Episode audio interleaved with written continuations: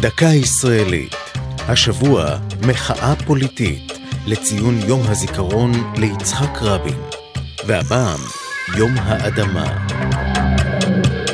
שישה אזרחים ערבים נהרגו במהומות יום האדמה ב-1976. לזכר חדיג'ה שוהנה, בת ה-23 מסכנין שנורתה בידי כוחות הביטחון במהלך המהומות, כתב המשורר הפלסטיני מחמוד דרוויש.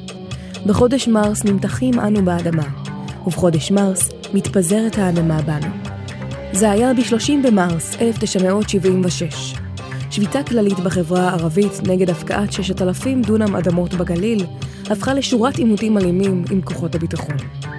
הרקע לשביתה היה רצון הממשלה בראשות יצחק רבין לקדם את תוכנית ייהוד הגליל ולהרחיב את העיר כרמיאל על חשבון שטחים באזור בקעת סכנין הסמוכה.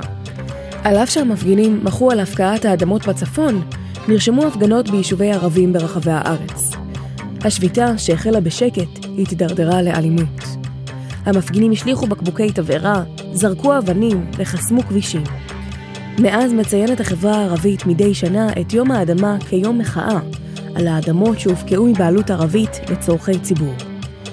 עם זאת, הפך יום האדמה להפגנת מחאה כוללת נגד מדיניות הממשלה כלפי המיעוט הערבי במישור האזרחי והלאומי.